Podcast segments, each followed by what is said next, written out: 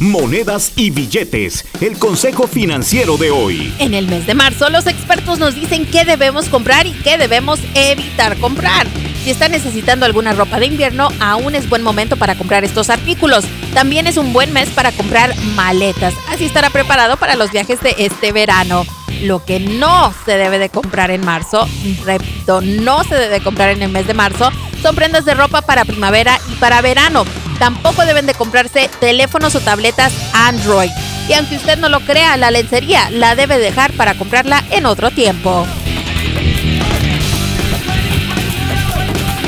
Julie Garza no es consejera financiera, solo comparte información recaudada de diferentes medios y en algunos casos utilizada por ella misma. Para ayuda profesional con sus finanzas, visite un consejero financiero con licencia.